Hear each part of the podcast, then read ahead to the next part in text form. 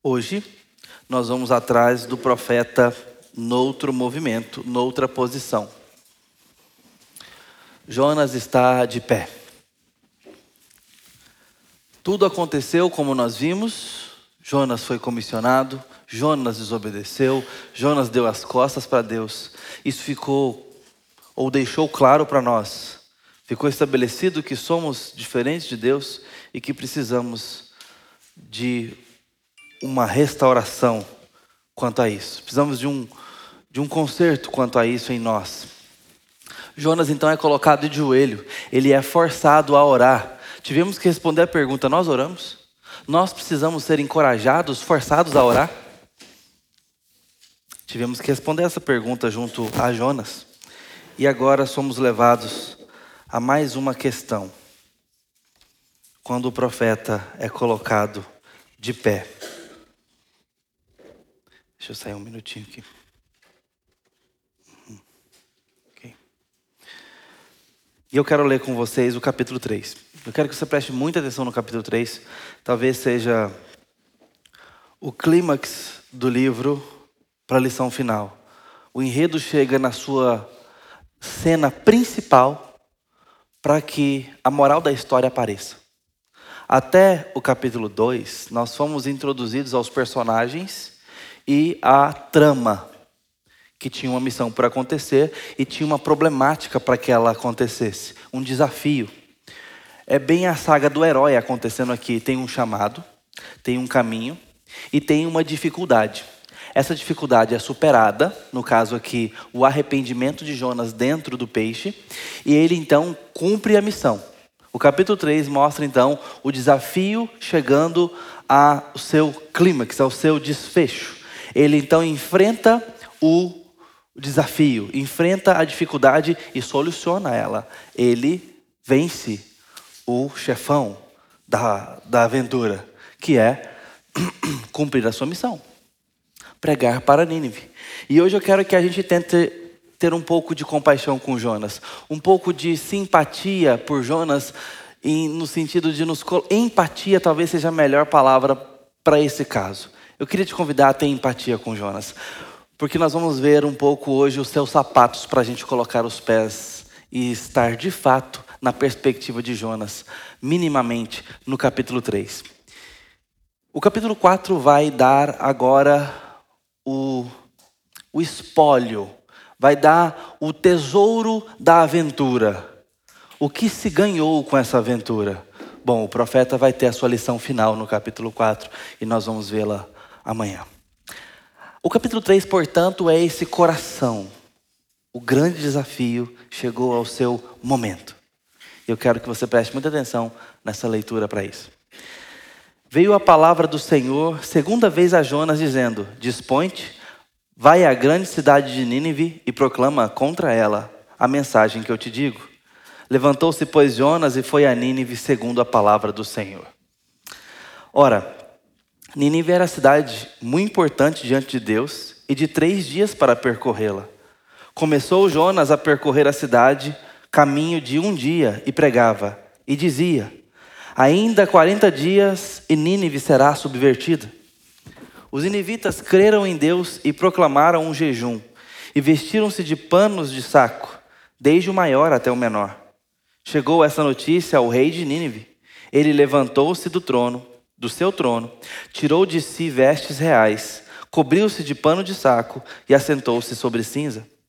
E fez-se proclamar e divulgar em Nínive, por mandato do rei e seus grandes nem homens, nem animais, nem bois, nem ovelhas provém coisa alguma, nem os levem ao pasto, nem bebam água, mas sejam cobertos de pano de saco, tanto os homens como os animais, e clamarão fortemente a Deus, e se converterão cada um do seu mau caminho e da violência que há nas suas mãos.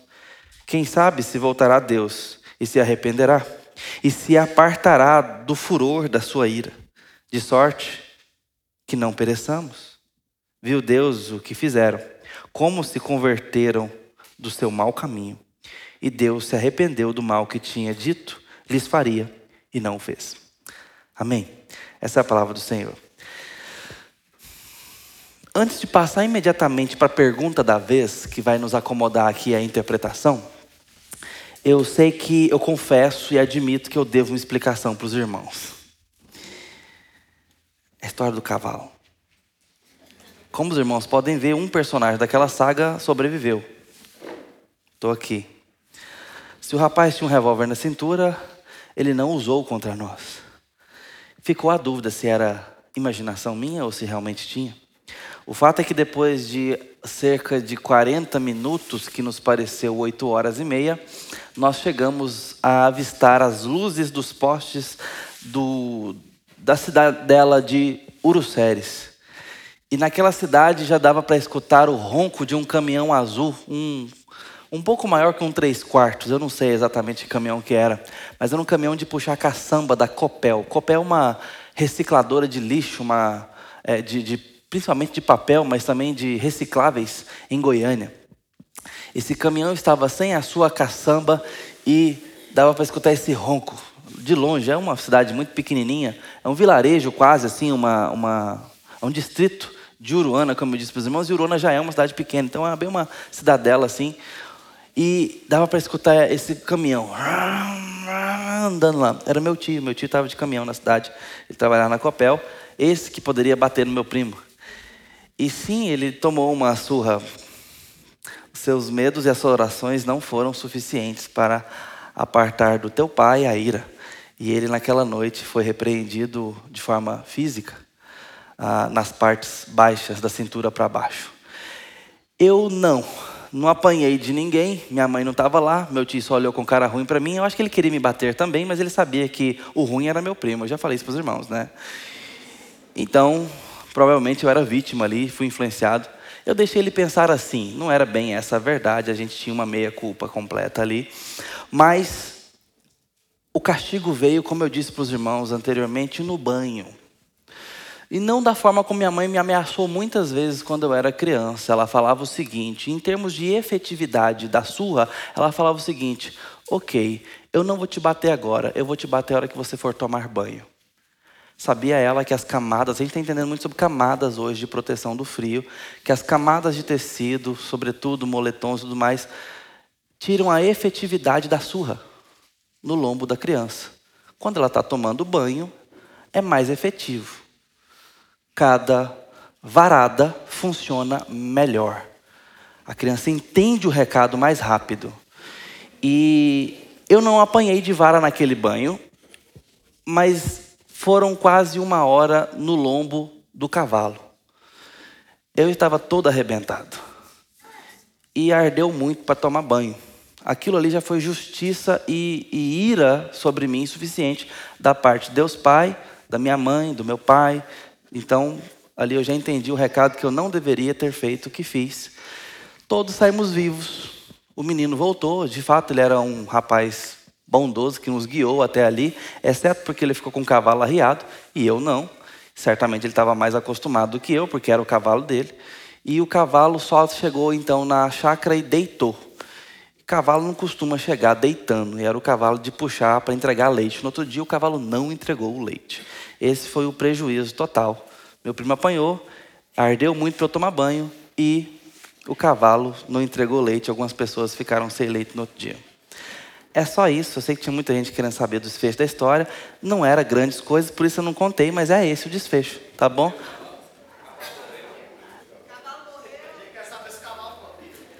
Eu não sei. Sinceramente, eu não sei, mas eu acho que não, porque senão a conta tinha chegado mais cara depois. Eu acho que ele só levantou depois e largou de manhã. Ah, corridinha daquela, tem dó, cavalo, já vi cavalo fazer muito mais coisa. Muito bem. Voltando à nossa história. O que você sabe sobre arrependimento? Porque é sobre isso que nós vamos conversar hoje. Esse é o assunto que nós vamos explanar aqui nessa cena, nesse recorte bíblico. Arrependimento. Nós vamos ter que pensar sobre isso junto com Jonas. Porque esse é o medo de Jonas. Esse é o desafio de Jonas. Ele tem que se arrepender. E ele tem medo de que pessoas se arrependam. Esse é o assunto do livro quanto a o que impulsiona os capítulos do livro a acontecer. Arrependimento está por todo o livro, meio que unindo os quatro capítulos, é sobre arrependimento. Jonas tem que aprender sobre amor. Este talvez seja de fato o assunto do livro, o tema do livro, amor. É onde nós vamos chegar, mas até lá nós temos que aprender sobre arrependimento. Afinal, não se experimenta o amor de Deus sem experimentar arrependimento. Por quê?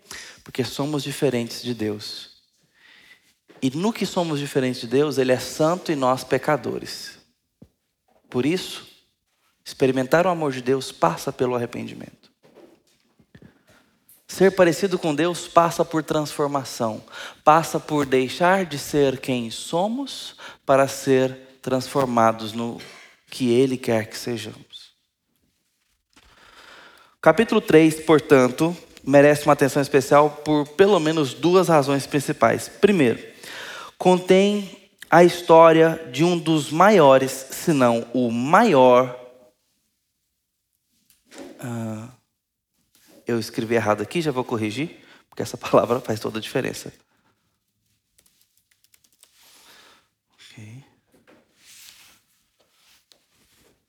Despertamento espiritual que já existiu. O que nós estamos vendo aqui acontecer no capítulo 3 talvez seja o maior despertamento espiritual que já existiu. Em termos de intensidade, volume e tempo. Resposta imediata. Nós temos na história da igreja histórias maravilhosas. O que Deus fez no janeiro de 1800 e alguma coisa. O que Deus fez na época da reforma ao longo de vários meses como as pessoas vinham ali na região de Genebra, na região da Suíça, o que Deus estava fazendo ali, o que Deus já fez no país de Gales, durante um mês inteiro de avivamento, um pequeno país. 10% da, do país se chegou a Cristo num determinado momento da história deles. A gente sabe de tantas outras histórias, avivamento africano, avivamento europeu, nós temos histórias lindas para celebrar. O que já aconteceu no passado da América do Norte. Nós temos muitos relatos, muita coisa linda ao redor do mundo e do tempo. Mas o que está acontecendo aqui talvez seja o maior despertamento espiritual que o mundo tem notícia. É isso o que está acontecendo. Mais pessoas são convertidas no capítulo 3 desse livro do que em todo Israel, do que no Antigo Testamento e nos dias de Pentecostes. Por exemplo, de onde a gente tira esses números?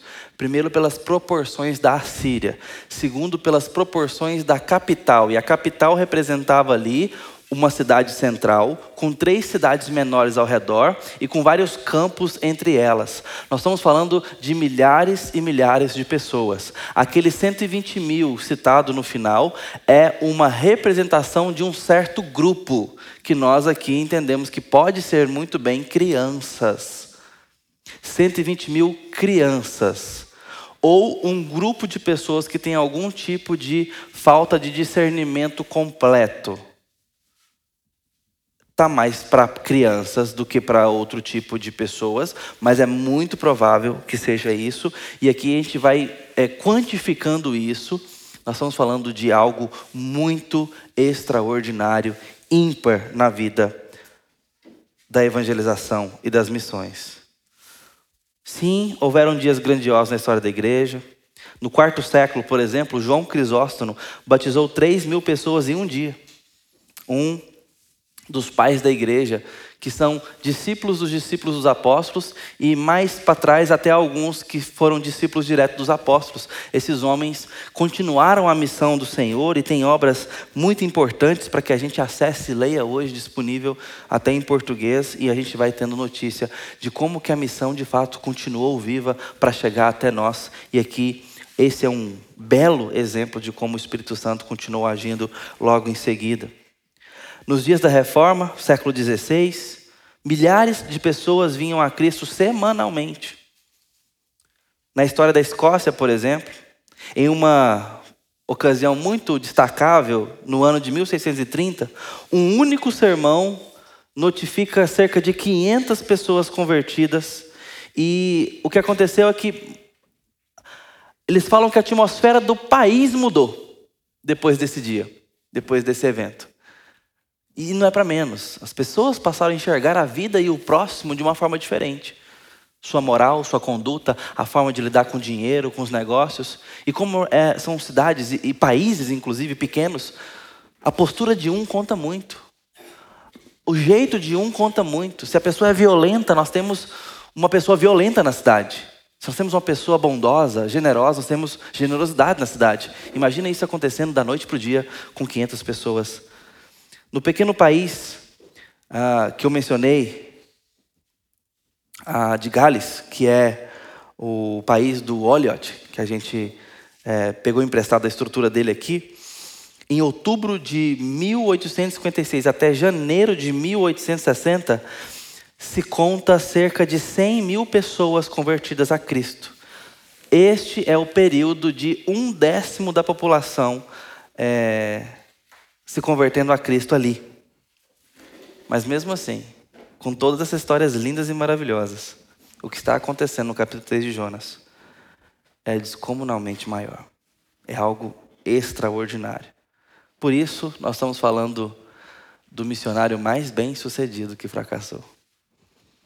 O que está acontecendo aqui é algo desenhado por Deus para compor a escritura e a orientação de todo o cristianismo após ele.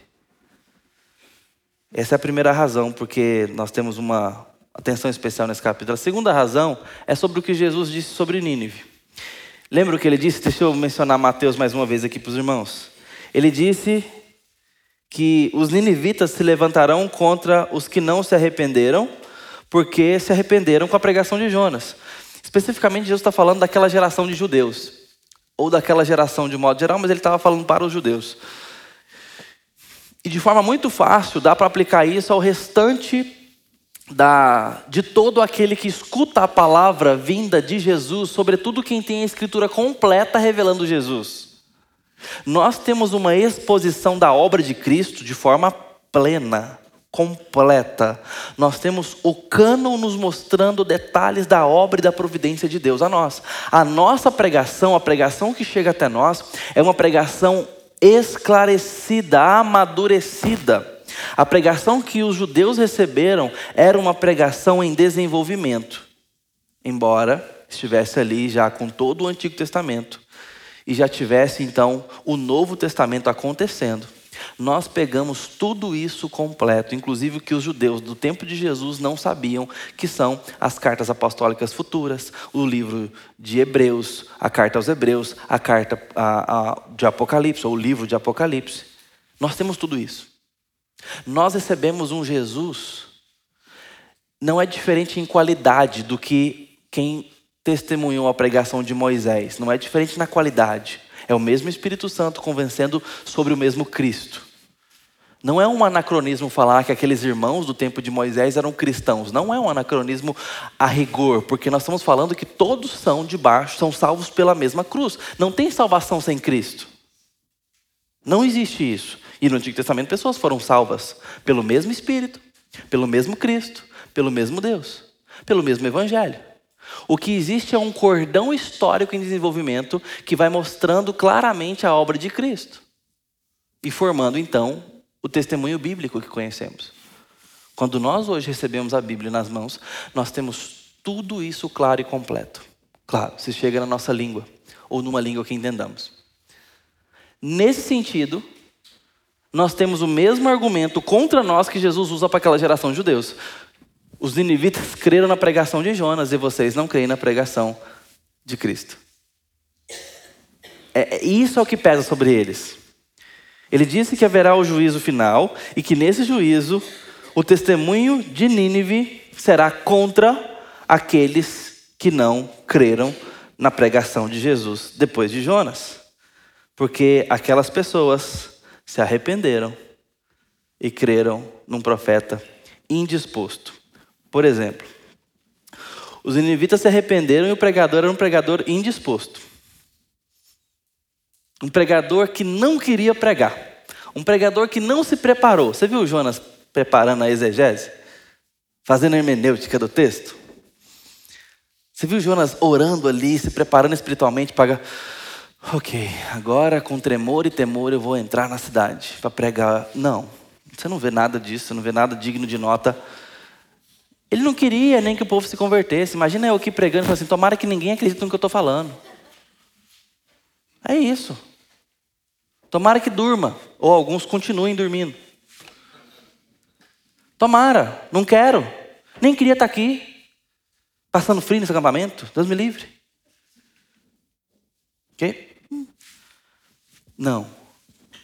E muitas vezes a gente coloca muita ficha nisso, né? Muitas vezes nós colocamos todo o peso no pregador. Irmãos, não é pregador que faz nada, não. Pregador só atrapalha. Só atrapalha. Se não ajuda, atrapalha. Mas o ajudar é não atrapalhar. Deixa eu falar a boa definição. Quer dizer, a definição de uma boa pregação. É o pregador que menos atrapalha o texto. Isso é uma boa pregação. Estuda, ora, se dedica para deixar o texto falar, para colocar os olhos no texto. Isso é uma boa pregação. Pode ter ilustração, pode ter causo, pode, não tem problema. Desde que o texto vá ficando claro. Desde que as pessoas saiam do auditório sabendo que eu entendi o texto. Esse texto falou comigo. Não é sobre o pregador. Não é sobre o pregador. E o dia que for, você seguir uma pessoa. E pessoas não salvam pessoas. Jesus salva. E pregadoras apontam para Jesus. É assim que funciona. Você talvez ouve toda semana um pregador que está muito desejoso, com muita expectativa de que você creia. Os inivitas queriam um pregador que não tinha interesse nenhum neles. Os inivitas se arrependeram ao ouvir apenas um sermãozinho. E como eu disse, muitos aqui já ouviram centenas de sermões e talvez ainda não tomaram uma postura de apego profundo a Cristo. Ou está precisando fazer isso novamente? Estou falando de consagração, de envolvimento e também de conversão. Aí eu não estou falando de novamente, estou falando pela primeira vez, como foi o caso de Nínive.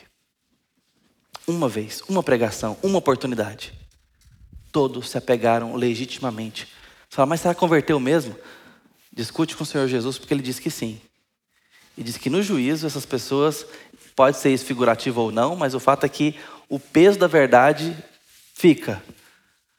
O fato deles terem se arrependido pesa contra aqueles que não se arrependem pesa contra aqueles que escutam claramente a obra de Cristo e não se dobram. Permanecem alheios, amigos da igreja, amigos do Evangelho. Com um pezinho ali, mas só o dedinho na água. O sermão que os inivitas ouviram tinha apenas uma única frase, cinco palavrinhas em português. Mas mesmo assim eles se arrependeram. É possível que você já tenha ouvido milhares de frases sobre o amor de Jesus, sua justiça, seu sua obra, seu desejo, seu compromisso em resgatar o perdido. O sermão que os inivitas ouviram contém apenas uma promessa, e essa promessa é de juízo. Só isso. Uma promessa de condenação. Já o pregador de vocês, ao longo da história de vocês, sobretudo, ah, sobretudo não, e inclusive atualmente, prega também graça, misericórdia, encorajamento, as promessas de bondade, de livramento, de amor, de vitória. E mesmo assim, muitas vezes nossa fé é mais rasa.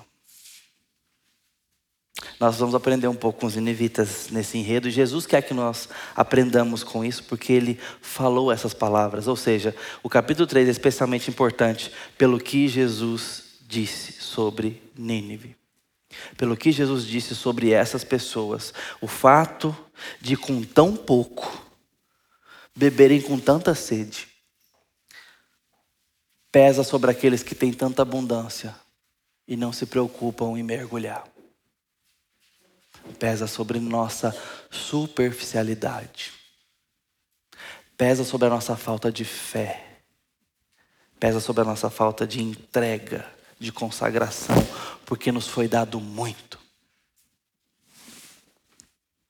É ouvir histórias como o Marquinho estava contando aqui sobre água, sobre seca, e ficar constrangido com um restinho de água na garrafinha que eu estou cheio e jogo fora. Parece que é difícil raciocinar sobre isso. Mas nós não sabemos o que é ter falta. Nós usamos a palavra fome com muita banalidade. Hum, estou na fome. Uai, mas você comeu que hora? Uai, só almocei hoje, já é quatro da tarde. Não é? Eu sei, não quero fazer aqui um, uma dramatização radical e tudo mais, mas eh, os irmãos sabem do que eu estou falando. Nós muitas vezes usamos certos termos e certas expressões e, e olhamos para as coisas com alguma banalidade, superficialidade severa que não nos cabe a sensibilidade, porque nós não sabemos o que é a falta, nós não sabemos o que é a escassez, nós não sabemos o que é não ter. Nós temos milhares de opções bíblicas hoje, de versões, Bíblia da mulher, Bíblia do homem, Bíblia da mulher que ora, Bíblia do homem que trabalha. São coisas especiais na vida hoje. Bíblia da vovó, Bíblia com notas culinárias, introdução ao pão de queijo mineiro e por aí vai. Estou brincando, essas eu não sei se existe não, mas veja, tem Bíblia para o pastor. Hum.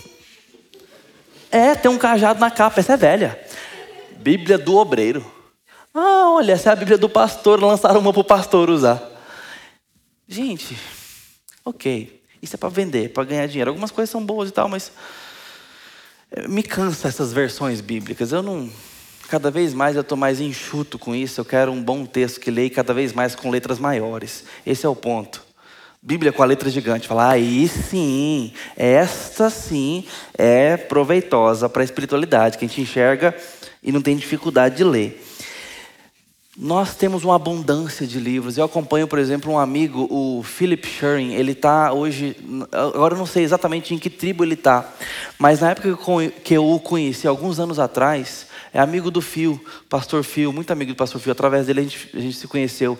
Ele estava escolhendo duas coisas. Escolhendo não. Uma ele estava escolhendo, a outra ele estava pedindo a Deus é, providência, que era arrumar uma noiva para ir com ele para esse lugar. A outra coisa que ele estava escolhendo era uma tribo para passar o resto da vida. Então eram duas coisas que nem sempre casava, mas quando casar ia dar certo demais. É difícil, mas era possível. Deu certo, arrumou as duas coisas.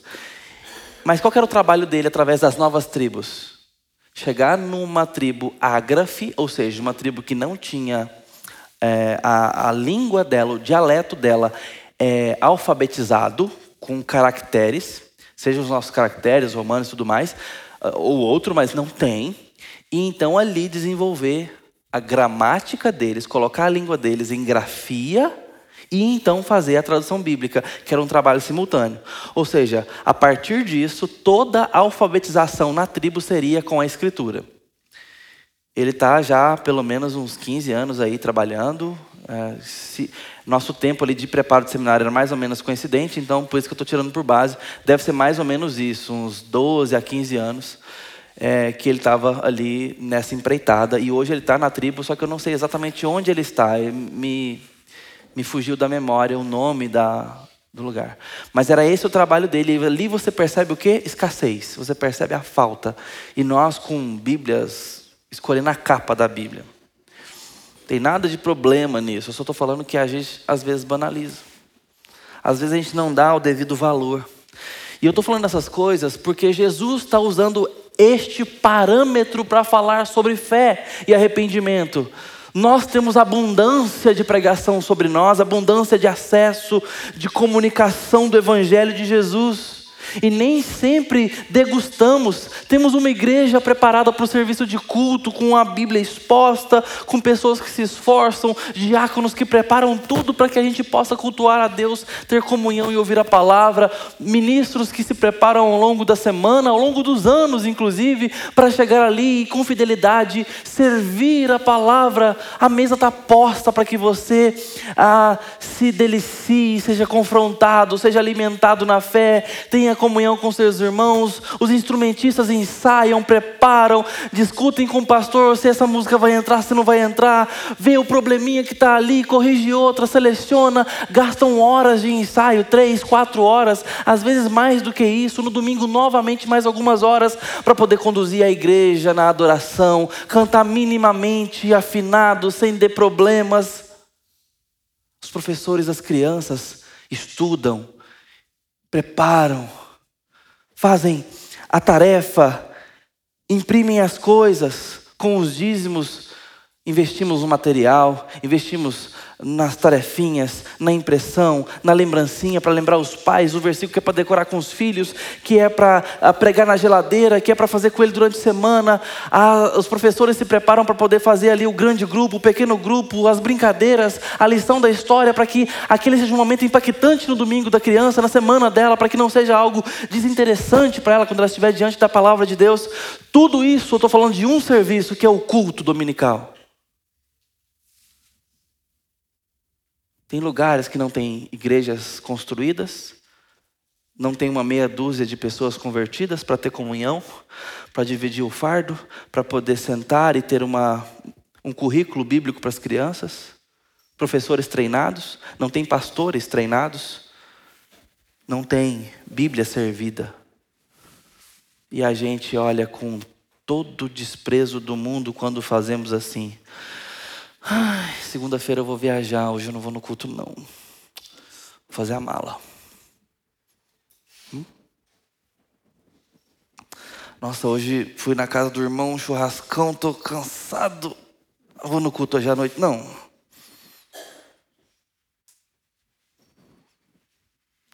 Fala para mim que isso não é desprezo. Me convence.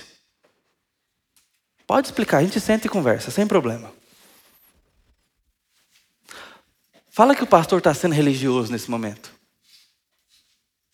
Está na lei. Está tratando como se fosse missa. Fala para mim isso. Sinceramente, olha no meu olho. Vamos conversar sobre isso. Tem um preço sendo pago para preparar essa geração na adoração e na missão, no discipulado de Jesus. E o culto público é um QG de preparação. É um local onde nós nos fortalecemos para a missão que ocorre de domingo a domingo.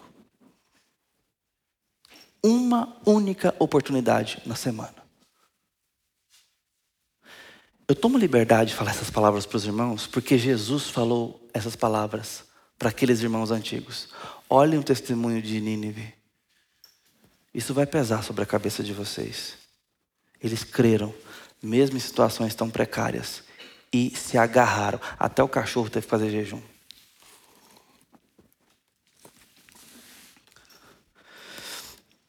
Mas agora vamos voltar os olhos para Jonas. Eu disse que a gente teria empatia por Jonas, eu quero sugerir isso para os irmãos. Porque a vida do crente não é fácil. Tem um meme hoje aí, né, circulando no, nas redes sociais. A vida do crente não é fácil. Às vezes Deus manda uns servo bom e fiel para ajudar a vida do crente. Né? Eventualmente não é fácil. Ela é difícil, com muita frequência. E Jonas é crente, é cristão, permita-me. E convenhamos, a vida desse homem não é fácil. Eu posso perguntar? Vocês vão responder se eu perguntar? Eu vou passar vergonha aqui. Vou perguntar, tá? Vou tentar. Por que, que a vida de Jonas não é fácil. Obrigado. Vou colocar o óculos porque eu não estou vendo vocês. Por isso que eu falo essas coisas aqui que eu não estou vendo ninguém, estou vendo ninguém fazer cara feia para mim. Mas agora eu vou ver, tá? Ah. Diz aí. Primeiro, quem acredita que a vida de Jonas é difícil? Pelo menos foi difícil aqui. Levanta a mão, deixa eu ver. Hum? Só? Quem acredita que a vida dele foi fácil, então? Ué? Quem está presente aqui, prestando atenção no que eu estou falando, levanta a mão. Ok, então vamos lá. Quem não pensa nada, né? Levanta a mão. Beleza. Já temos algum número aí que pensa que a vida dele foi difícil. Eu quero conversar sobre a dificuldade, tá? Por que, que a vida dele não foi fácil? Qual que foi a dificuldade aqui? Tipo, nossa, realmente, Jonas.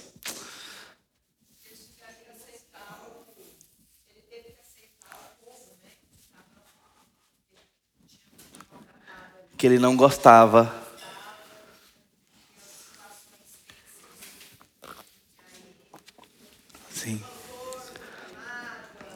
Beleza. Amar o inimigo. É isso aí que a Aline está falando. Amar gente ruim. Quem mais? Exato, aí o André já foi mais agressivo aqui, chamou os caras de nazista, de pregar para nazista. É uma boa forma de atualizar isso, mas hoje todo mundo é nazista, é complicado, né? Esse termo tá meio anacrônico, mas dá para entender. Se a gente contextualiza certo, é gente que parece que não converte. Gente que parece que não tem. Sim. Que mais? Pessoas que não se importavam com Deus.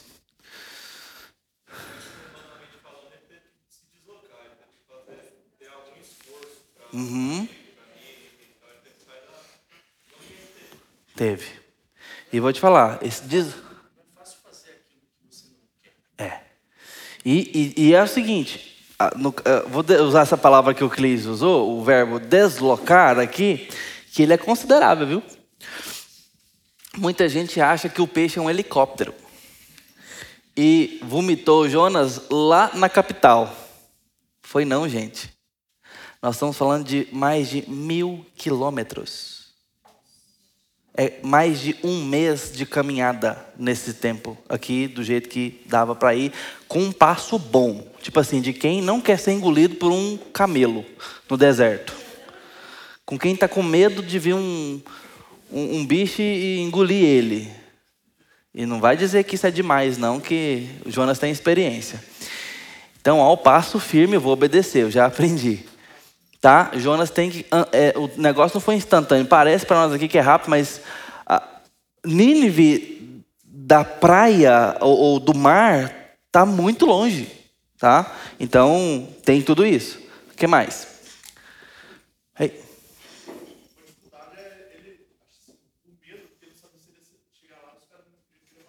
Boa.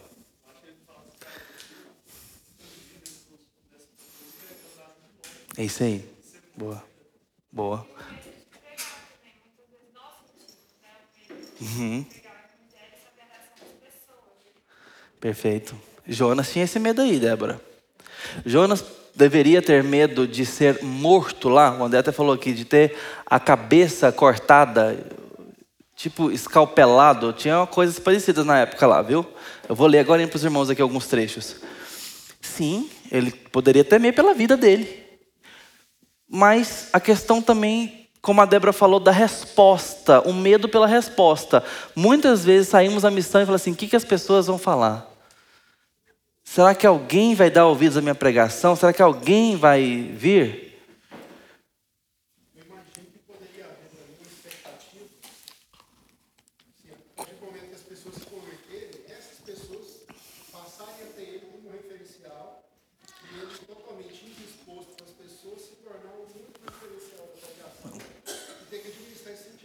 É. Fazer o que o pastor está falando para fazer, juntar a mesa, sentar junto, almoçar, misturar os quartos. Deus me livre, Jesus amado, né?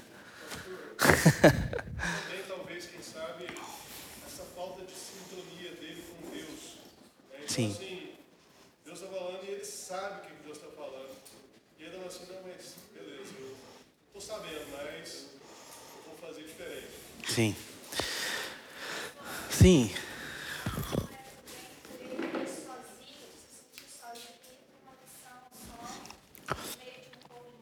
É. Sim, com certeza. Viram? Começamos a ter dó do Jonas.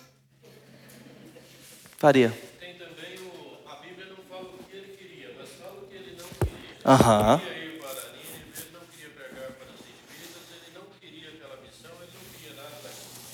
Então você pode perceber que ele queria outras coisas. Talvez ele quisesse ser comerciante em Jerusalém, casar em Jerusalém, viver em Jerusalém. Enfim, é, ele teve que abandonar a sua vida para viver uma outra vida que ele não quis. Perfeito, perfeito. E isso que o de Faria está falando aqui está no texto. Jonas, eu não sei se ele queria não ser profeta, porque ele fala dos votos dele e sabe da missão dele. Talvez ele até quisesse ser profeta, mas de fato ele não queria estar lá, porque ele temia pela possibilidade de arrependimento daquele povo. Tudo isso pode ser verdade, que a gente falou aqui. Jonas temer, estar tá no meio daquele povo. A Lida ter que sair do seu local, ter que ir para outra cultura. Tudo isso dá trabalho demais. Mas Jonas era um cara disposto. Tanto é que pegou o barco ó. Porém, ele tinha medo de estar lá e ter que cumprir a missão. E a missão que ele tinha que cumprir, ele não queria um dos resultados. E um dos resultados era conversão daquele povo. Foi difícil para Jonas. E ele tinha boas razões para não querer ir para Nínive. E essa era a sua missão, ele tinha que ir. Tudo em Jonas dizia: não vá para Nínive. Se ele fosse para Nínive, pode ser que as pessoas se arrependam, porque ele está pregando a palavra de um Deus bom. Se eles se arrependessem, Deus os pouparia. Se Deus os poupasse, eles se converteriam, seriam seus irmãos. E quando os israelitas vissem o julgamento dos assírios, talvez agora a gente teria até uma, um constrangimento quanto aos seus próprios pecados e tudo mais. Tudo em Jonas dizia para ele: não vá para Nínive. Mas a gente lê nos versículos 1 e 2 o que? Veio uma segunda vez a palavra de Deus a Jonas e disse o que?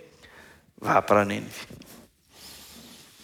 É muito difícil, como o presbítero Jefferson falou, fazer coisas que nós não queremos fazer. É muito difícil. E Jonas não gostou de ter que encarar o versículo 2. Jonas, você está perdoado, mas sua missão continua. Vá para Nínive. A vida cristã é frequentemente difícil. No capítulo 1, Deus diz: Dispõe-te, vá à grande cidade de Nínive e clama contra ela, porque a sua malícia subiu até mim. Capítulo 1. No capítulo 2, as palavras mudam um pouco e essa diferença é interessante. Dessa vez ele diz: Dispõe-te, vai à grande cidade de Nínive e proclama contra ela a mensagem que eu te digo. Tem, parece que, uma diferença de foco. Eu não quero valorizar isso demais para não correr o risco de atropelar o texto e colocar coisas que não existem, mas existe. Não dá para ver, né? Mas eu citei os dois textos ali. Dispõe-te e vai, porque a clama contra ela, porque a sua malícia subiu até mim. E agora proclama contra ela a mensagem que eu te digo. Jonas sentiu em sua alma que se ele fosse, eles iriam se arrepender. Tanto é que quando eles se arrependem, Jonas diz: Sabia. Comprou a camisa lá, Betão. Eu já sabia. Ele já estava preparado. Ele preferia vê-los mortos, mas desconfiava que eles iam ser ressuscitados. E ele já havia aprendido que não vale a pena desobedecer. Então, ele começa a caminhada que ele não queria fazer, o grande deslocamento, Cris. Jonas tem que caminhar cerca de 1.200 quilômetros, cerca de 40 dias de caminhada, mesmo que ele andasse num bom passo. Nínive era uma cidade enorme. Se você andasse ao redor das muralhas de Nínive, e eu mencionei para os irmãos, a capital principal, três cidades menores ao redor e seus campos ah, entre elas, seriam necessários três dias para percorrer essa distância. O que ele tem que fazer não é fácil, não é simples. Nós estamos falando aqui de cerca de 36, 38 quilômetros por dia de caminhada. É mais ou menos o que a gente tem que caminhar, você vai fazer o caminho de Cora, que passa aqui pelo El Rancho. São ah, cerca de 200, 310 quilômetros. Se for até o ponto final, dá 326, se eu não me engano, Heavy. É mais ou menos isso. Mais de 300 quilômetros. Se você fazer isso em duas semanas, 30 quilômetros de caminhada, mais ou menos, por dia. Tá? E o RVA está se preparando. Quem quiser acompanhar, próximo janeiro, próximo julho aí, duas semanas parando para dormir. Jonas tem que fazer isso, não é nenhuma coisa divertida, tá? Não é por esporte. É o preço da obediência de ir para o meio da morte. Jonas tem de pregar para os assírios. Ainda em 40 dias, Nínive será subvertida. Ele não chega lá para falar o seguinte: gente, Jesus está voltando e vai salvar a gente, e vai ser uma festa boa demais. Eu vim pregar boas novas dos evangelhos. O Deus do céu ama você. É assim que a gente evangeliza hoje. Jesus te ama e quer você no time dele. A gente faz isso. Jonas não tem que pregar isso, não. Jonas fala que em 40 dias Nínive será subvertida. Essa é a pregação. Para a gente que quer colocar ele no espeto, em praça pública. Os assírios eram pessoas violentas, como a gente mencionou aqui a, através de alguns de vocês. Quando eles capturavam uma cidade, deixa eu ler alguns cortes históricos para os irmãos. Eles levavam o povo todo cativo, começando pelos homens e pelos meninos. E a primeira coisa que eles faziam enquanto eles estavam ali cativos era cortar as mãos deles. Cortava as mãos dos homens e dos meninos. Pronto, agora não tem mais ameaça. Futuramente eles iam é, dando sumiço com esses corpos da seguinte forma: eles arrancavam as orelhas e os olhos. Iam fazendo uma pilha com eles vivos ainda. E tinha uma vala imensa onde eles iam jogando os corpos à medida que iam desenrolando aquele, aquele cativeiro. E as pessoas morriam nem sempre de hemorragia por conta desses ferimentos. Morriam sufocadas nessas pilhas. Era uma das causas ah, mais eh, massivas aqui de mortes das pessoas que os assírios capturavam. Nós estamos falando desse tipo de gente. E eles Fizeram isso em todo o Oriente porque queriam que os seus inimigos os respeitassem, os temessem. É isso ah, que eles ensinavam e pregavam com as suas práticas. E Jonas tem que ir a essa capital, andar na rua principal com a seguinte placa: Vocês estão enrolados porque Deus vai acabar com vocês. Em 40 dias, é mais ou menos isso. Ainda em 40 dias, essa cidade será subvertida. Para todo mundo. A vida do crente não é fácil. Jonas não tem uma tarefa fácil. Precisamos pregar e ouvir sobre o fato de que existe um juízo por vir. Eu sei que essa é uma tarefa amarga da igreja, mas nós não podemos pular essa parte. O coração humano não gosta de ser lembrado que está nas mãos de Deus. Essa é uma parte muito difícil, mas é uma parte da vida da igreja. Jonas tem apenas essa mensagem dura para os seus ouvintes. E ele tem que ir. A sua tarefa não é fácil. E essa tarefa também é nossa. Nosso Senhor Jesus Cristo caminhou para a cruz e disse: Você tem que tomar a sua cruz diariamente e me seguir. A vida do crente não é fácil. Existem tarefas duras. Existe cruz pelo caminho. Eu tenho que pegar a minha cruz e seguir. Mas atenção, não confunda cruz com providência. Sua enfermidade não é sua cruz. Seu esposo que ronca não é sua cruz. Sua esposa preguiçosa não é sua cruz. Sua cruz não são seus filhos que dão trabalho. Isso são contingências e providências de Deus te deu para que você aprenda a buscá-lo e temê-lo nessas dificuldades. E claro, estou falando de coisas aqui aparentemente banais, tem coisa muito pior do que isso. Providências de Deus. A cruz é algo que eu tomo voluntariamente. Eu vou atrás dela por amor a Cristo e a sua missão, eu tomo a cruz de Cristo, eu escolho pegá-la. Eu escolho essa renúncia, eu escolho essa missão, eu decido, eu tomo decisão, é voluntária. É assim que a cruz, a palavra, é utilizada no Novo Testamento. É algo difícil, mas que eu, por vontade própria, vou atrás e tomo para seguir a Cristo. Nós decidimos seguir um caminho difícil, quando nos tornamos cristãos. Quando decidimos seguir a Cristo, nós estamos decidindo por um caminho árduo de cruz. Mentem para todos quando pregadores pregam que a caminhada do crente é regada a boas providências doces, cheias de abastecimento, e que Deus está nos servindo à porta o tempo todo com aquilo que queremos e desejamos. E a gente sabe que essa pregação não está longe de nós. Essa pregação não é novidade do nosso tempo. Quando pregam prosperidade, quando pregam que este é o foco da missão de Cristo e a missão da igreja é buscar isso, mentem. E o nosso coração quer muito ouvir o que quer. Nós queremos ouvir que não vai faltar nada no celeiro, que muito pelo contrário ele vai ser abastado. Nós queremos ouvir que essa vai ser a nossa vida. Nós queremos ouvir que basta é, um arrependimento aqui, uma providência que eu faça acolá, um certo método que eu aplico aqui, sete passos para aquilo outro, e esses problemas vão sumir da minha vida. Mas nessa teologia, onde vai parar o câncer dentro de nossa família? Não cabe na teologia? Deus tem que sair quando o câncer entra? Porque Deus não tem o que fazer com isso? Deus só pode curar? Não pode usar? Se fosse assim, a única coisa que ele teria que fazer com o diabo era exterminá-lo imediatamente quando surgiu essa desobediência angelical. Mas Deus tem usado o diabo ao longo da história para glorificar o seu nome e preparar a sua igreja. E fala para a igreja: resistir. É possível. Resista.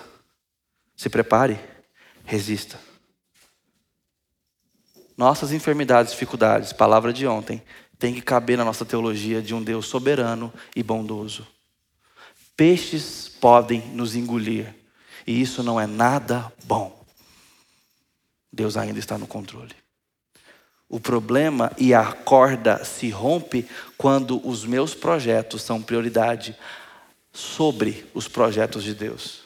Aí a corda se rompe. Aí o barco entorta. E quem sabe que dificuldades nos aguardam nesse caminho cristão? A vida cristã é frequentemente difícil. Contudo, não é sempre difícil. Vamos tomar um gole de água para refrescar aqui. Ao mesmo tempo, é maravilhoso ser cristão. E ser cristão aqui, eu não estou falando de adepto a uma religião. É de ser parecido com Cristo, porque temos um relacionamento de amor e aliança com Ele.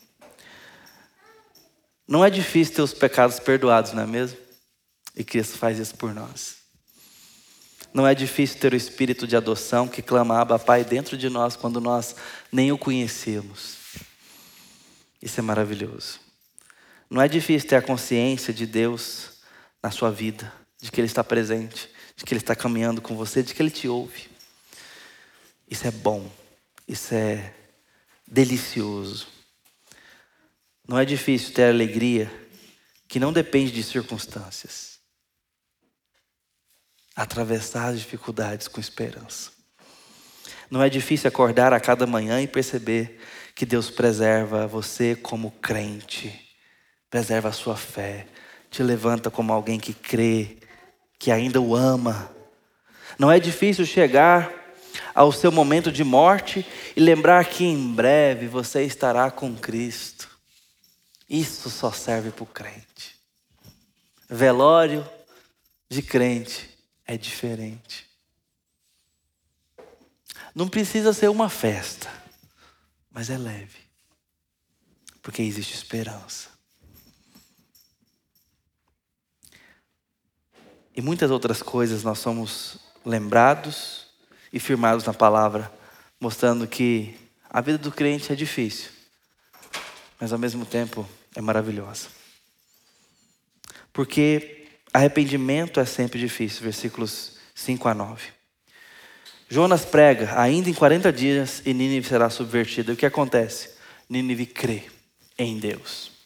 Nínive crê que aquela palavra vem de Deus. Mais do que acreditar em Jonas, eles acreditaram naquele de quem Jonas estava falando ou em nome de quem Jonas falava.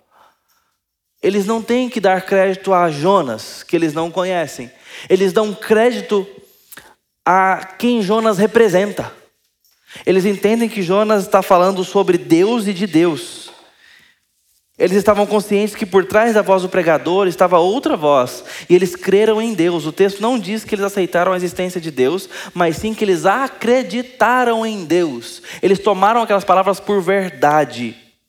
E isto é um bom parâmetro para nós aqui falarmos sobre arrependimento, que é o foco aqui, porque é sempre difícil.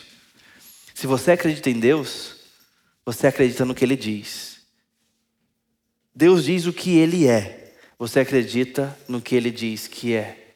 Ele fala que ele é santo. Você crê nisso e avalia as coisas a partir disso. Ele diz que ele é bom, ele diz que ele é justo, você acredita nele. Ele diz que está fazendo as coisas conforme a sua vontade, você acredita que ele está no controle. Ele diz que voltará em Jesus Cristo, nós acreditamos e aguardamos. Ele diz que o mundo está sendo governado, nós acreditamos e confiamos a despeito de uma aparente desordem que está a nossa vida e o nosso tempo.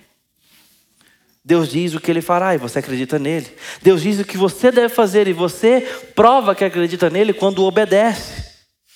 Então você se achega a ele, você se entrega a ele, você se aproxima dele, você o adora, você o ama, você nunca mais se mantém longe dele, você vive para agradá-lo. Por quê? Porque você acreditou nas palavras dele.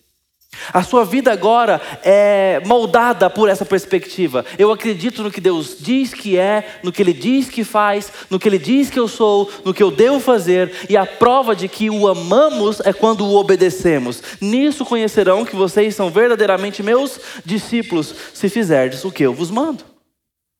Em outra passagem, Jesus diz ainda pelo profeta, pelo apóstolo João, que nós o amamos quando lhe damos ouvidos ou obedecemos. Se nós acreditamos, nós fazemos aquilo que a palavra exige resposta. Nínive acredita em Deus e responde com arrependimento, mudança de atitude, mudança de coração. E se você acredita em Deus, você crê que pecado é pecado e é muito pior do que as pessoas pensam. Pecado é coisa séria e digna de arrependimento. Eles creram em Deus e se arrependeram do seu mau caminho. Nós podemos acreditar em Deus ou dizer que acreditamos sem nos arrepender dos nossos maus caminhos e alguma coisa aqui está mentirosa. Ou a palavra de Deus, ou a minha fala de amor a Ele. Porque uma coisa não combina com a outra. Precisa ter um elo de coerência entre crer em Deus e dar ouvidos ao que ele diz, e a minha vida de arrependimento com os meus pecados. Arrependimento é sempre difícil. E como que você explica tudo isso que está acontecendo aqui em Nínive? A novidade chega ao rei, no versículo 6, ele faz aquele jejum a todos, todos têm que se curvar, todos têm que se humilhar, porque a mensagem que chegou é pesada sobre todos. A condenação veio sobre todos. Na condenação e na salvação, todos somos iguais. Não há portas especiais para o rei, não há uma mensagem especial para o rei, não há um convite de arrependimento para o rei especial, não há uma mensagem de condenação especial ao rei. Diante de Deus, todos somos iguais. Diante de Deus, todos somos um só tipo: pecadores. É isso que somos. O rei precisa descer do seu trono, se envergonhar dos seus pecados, tanto quanto o lavrador. Porque nós estamos diante do único Deus vivo. E todos eles precisam sentir pelos seus pecados. Essa mensagem estava tão clara que botou até o jumento para poder se arrepender. Jumento esse que estava clamando pela volta de Cristo. Jesus diz, Romanos capítulo 8. Falando, Ô oh, gente, vocês não entenderam até agora, já, já saí disso há muito tempo. Porque as obras da criação gemem aguardando a revelação dos filhos de Deus. A natureza sabe. Ela está amaldiçoada por culpa do homem, não por causa dela. Ela sabe que a culpa é nossa. E até os bichinhos aqui estão pagando o preço.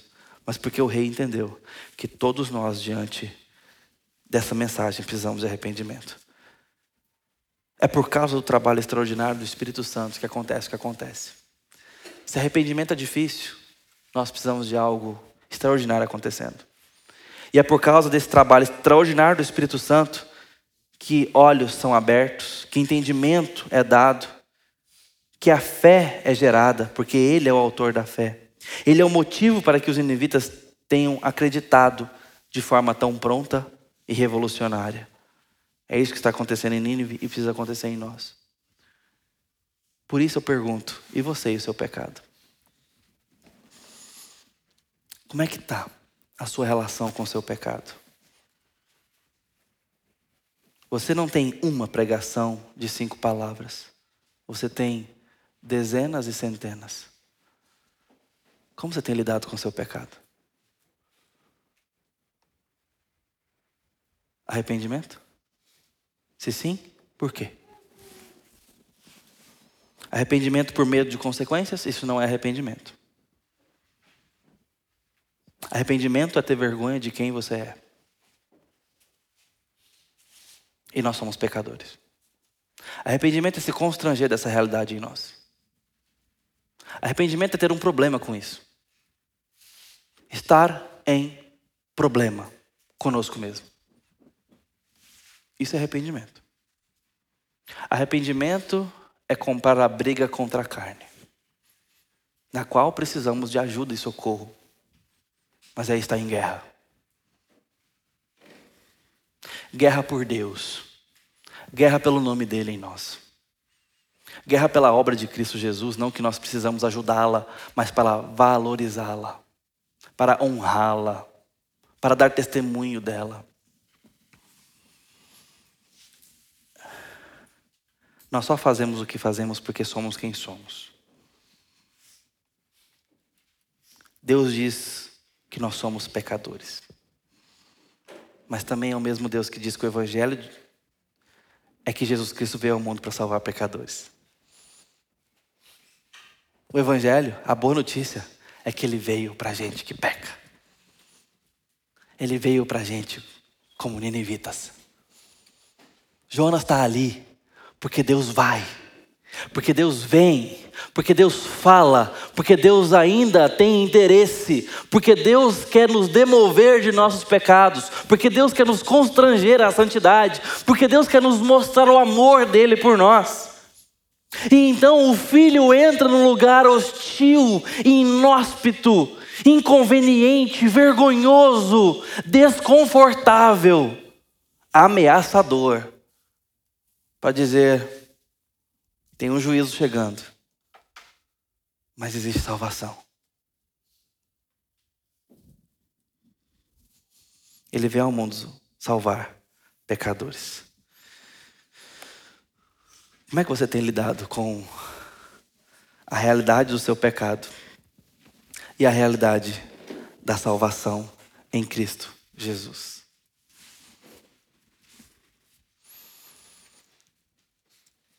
Hoje eu quero te chamar para que você veja Jonas de pé, pregando a palavra.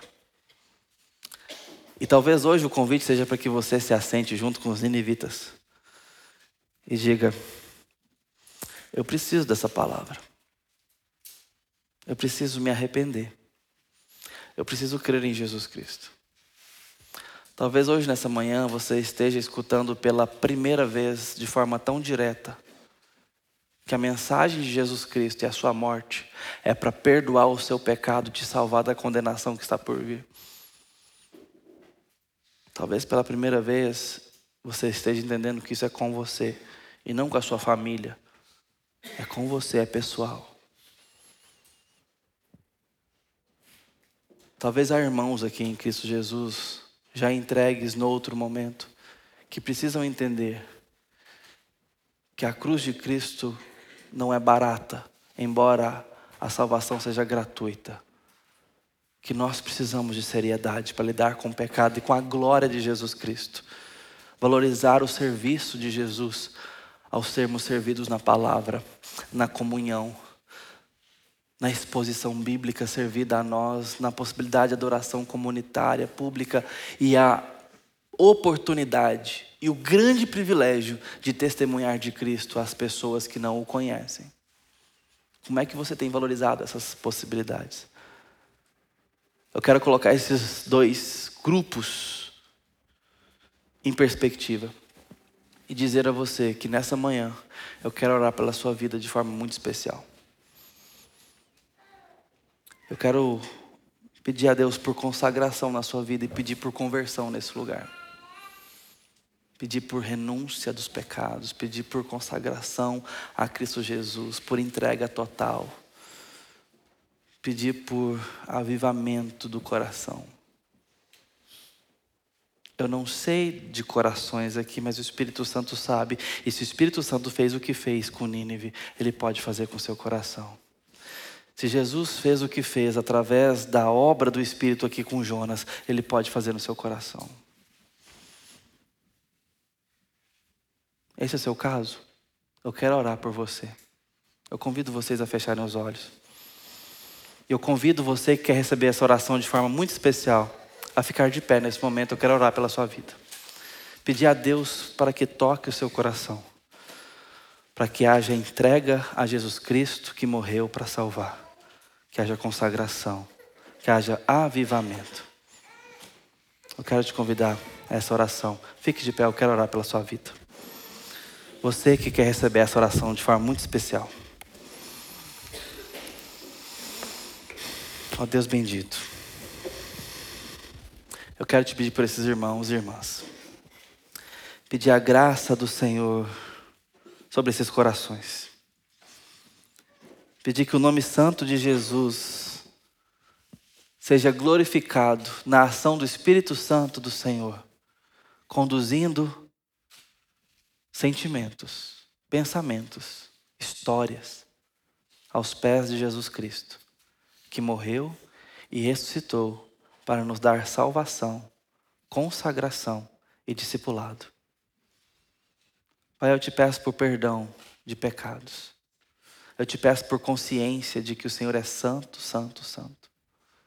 Eu te peço, a Deus, por avivamento pessoal.